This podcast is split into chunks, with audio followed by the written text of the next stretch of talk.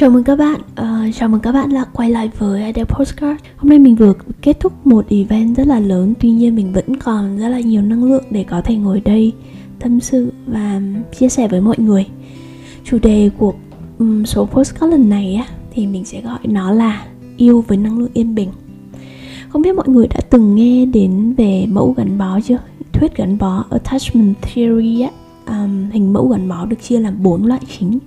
Đó là gắn bó an toàn này, gắn bó lo âu, gắn bó tránh né và loại cuối cùng là mix giữa lo âu và tránh né.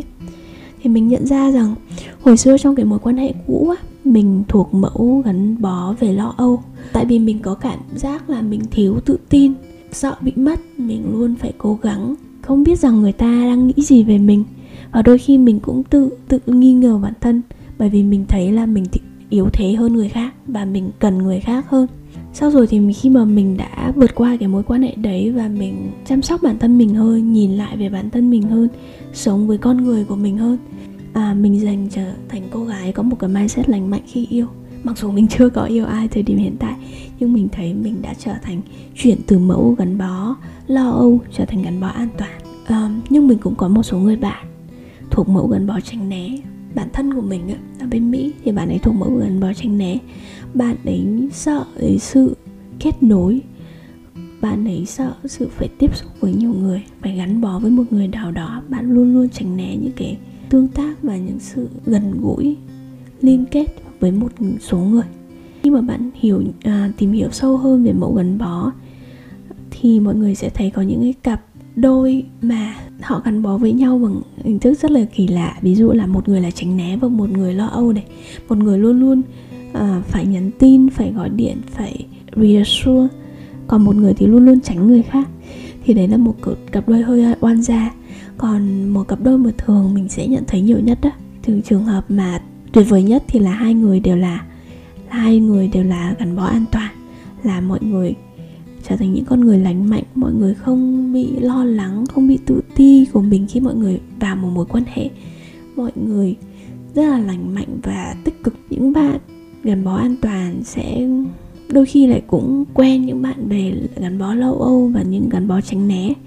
Và những cái mẫu gắn bó này nó không nhất thiết nó phải cố định.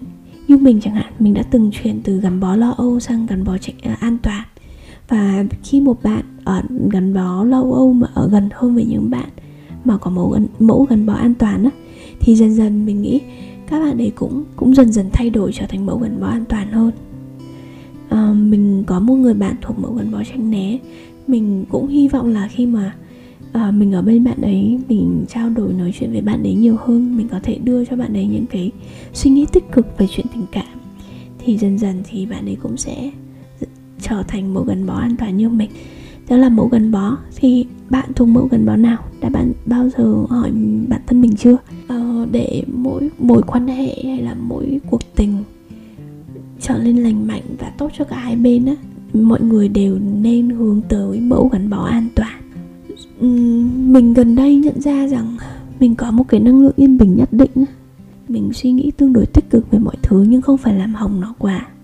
Mình chấp nhận mọi thứ như nó vốn phải như thế mình chấp nhận cả sự khó khăn của cuộc đời, chấp nhận cả việc một người có thể bị tổn thương. Và khi mình dần nhận ra mình có cái năng lượng yên bình đấy, mình có cái nhu cầu và mình muốn, có mong muốn là giúp đỡ mọi người, lan tỏa cái năng lượng yên bình để đến với người khác.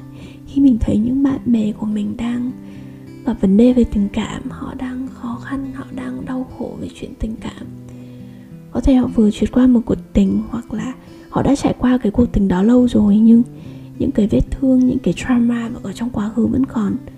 Ảnh hưởng đến họ ở hiện tại thì mình thực sự rất là muốn giúp. Mình muốn giúp họ bởi vì mình yêu con người in general á. Mình cảm thấy mình bắt đầu yêu mọi người một cách rất tự nhiên. Không phải bởi vì mình thu hút bởi bạn nam ấy hay là mình muốn ở trong mối quan hệ với bạn ấy đâu. Chỉ đơn giản là khi mình thấy người khác đang bị thương và mình thực sự muốn giúp. Mình muốn cái năng lượng yên bình của mình có thể giúp đỡ mọi người theo một cách nào đó. Nhưng nó cũng sẽ phải bắt đầu bằng việc là người ta có muốn để mình giúp hay không.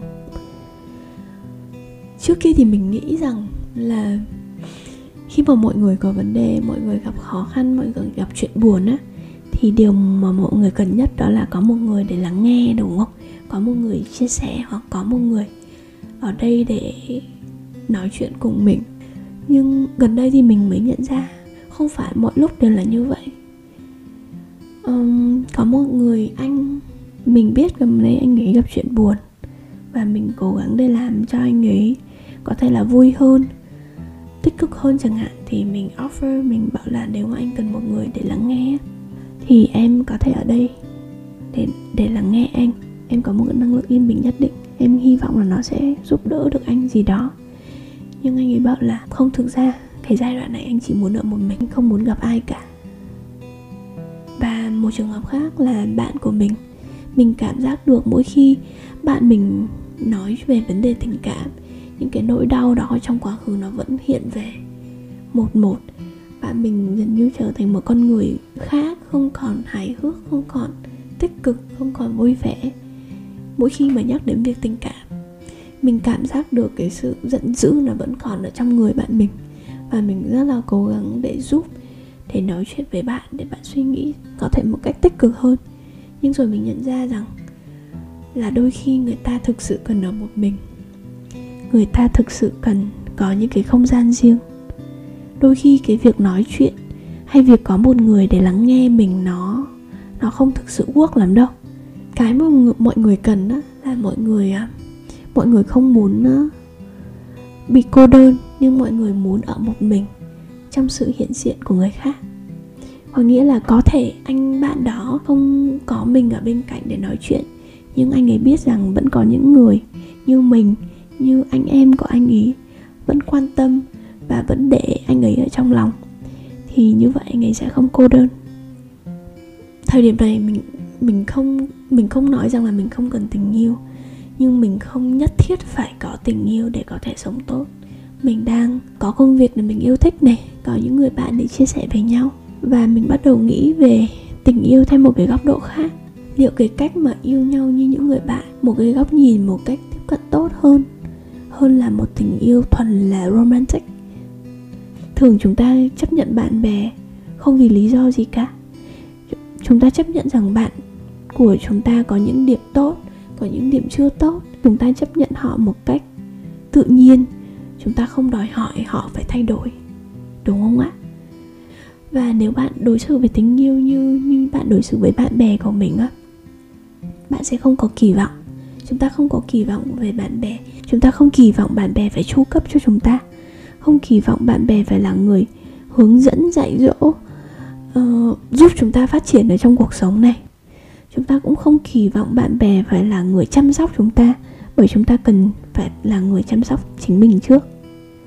Vì nếu bạn đối xử với người yêu như bạn bè thì bạn không có kỳ vọng về đối phương.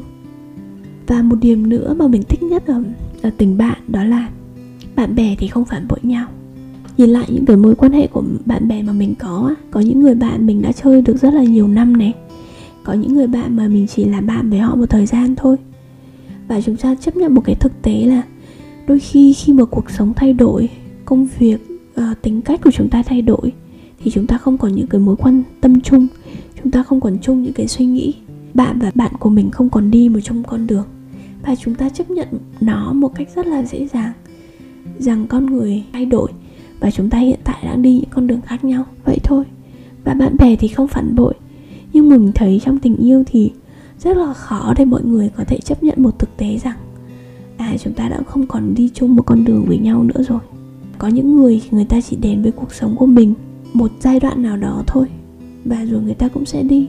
Nhưng cũng sẽ có những người ở lại rất là lâu có những cái mối quan hệ kéo dài 10 năm, 20 năm là chuyện bình thường hoặc cả đời. Thì có những người sẽ ở lại với chúng ta lâu nhưng cũng có những người suppose là chỉ gắn bó với chúng ta trong một cái giai đoạn của cuộc sống thôi mọi người thử nghĩ về tình yêu theo góc nhìn của tình bạn. Thử xem, mình nghĩ nó lành mạnh hơn á, để tránh chúng ta khỏi những ờ, drama, những đau khổ mà tình yêu mang lại bởi những kỳ vọng không đúng này. Yêu cũng cần nhiều sự dũng cảm. Mình không nghĩ tình yêu dành cho những trái tim yếu đuối. Tình yêu chỉ phù hợp cho những trái tim mạnh mẽ mà thôi bởi vì bạn cần cái sự can đảm để mở lòng, chia sẻ bản thân mình với những người khác. Những câu chuyện mà đã xảy ra trong quá khứ, những khó khăn, những chăn trở của bạn, những sai lầm, những bí mật, bạn cần can đảm để mở lòng nó ra, hạ tất cả những hàng rào xuống để chia sẻ cuộc sống của mình với người khác. Và tình yêu cũng cần nhiều sự can đảm khi bị từ chối không phải lúc nào chúng ta cũng sẽ có được người mà mình yêu thích. Cái cảm giác mà bị người khác từ chối, không được đón nhận bởi người khác, nó là một nỗi đau, nó là một cái sự thử thách với trái tim của bạn rất là nhiều. Nếu bạn là một người có trái tim khỏe mạnh, thì bạn sẽ vượt qua cái sự kỵ, từ chối này dễ dàng hơn.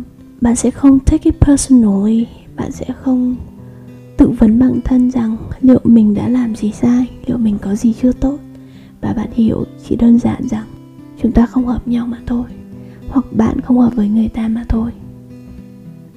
Chấp nhận được bị từ chối chấp nhận bị tổn thương là những cái bước đầu tiên để handle tình yêu. Bởi vì mình vẫn cho rằng tình yêu không dành cho những người có trái tim mong manh. À, một em chơi thân với mình đã từng nói rằng em ước là em được một phần lý trí như chị mình lý trí đến mức mà mình không thể cảm giác, có cảm giác được với nhiều người. Thì đối với những bạn lý trí như mình á, một bài học mà mình đã nhận ra đó là hãy để trái tim mách lối. Bởi vì trái tim bạn biết nó cần gì. Trái tim thực ra có lý trí riêng của nó với những người lý trí như chúng ta. Rất khó để chúng ta có thể hạ những hàng rào xuống, bỏ qua mọi lớp áo giáp để cho cảm xúc của mình có thể sống có thể tồn tại. Và cảm ơn mọi người đã lắng nghe số postcard lần này.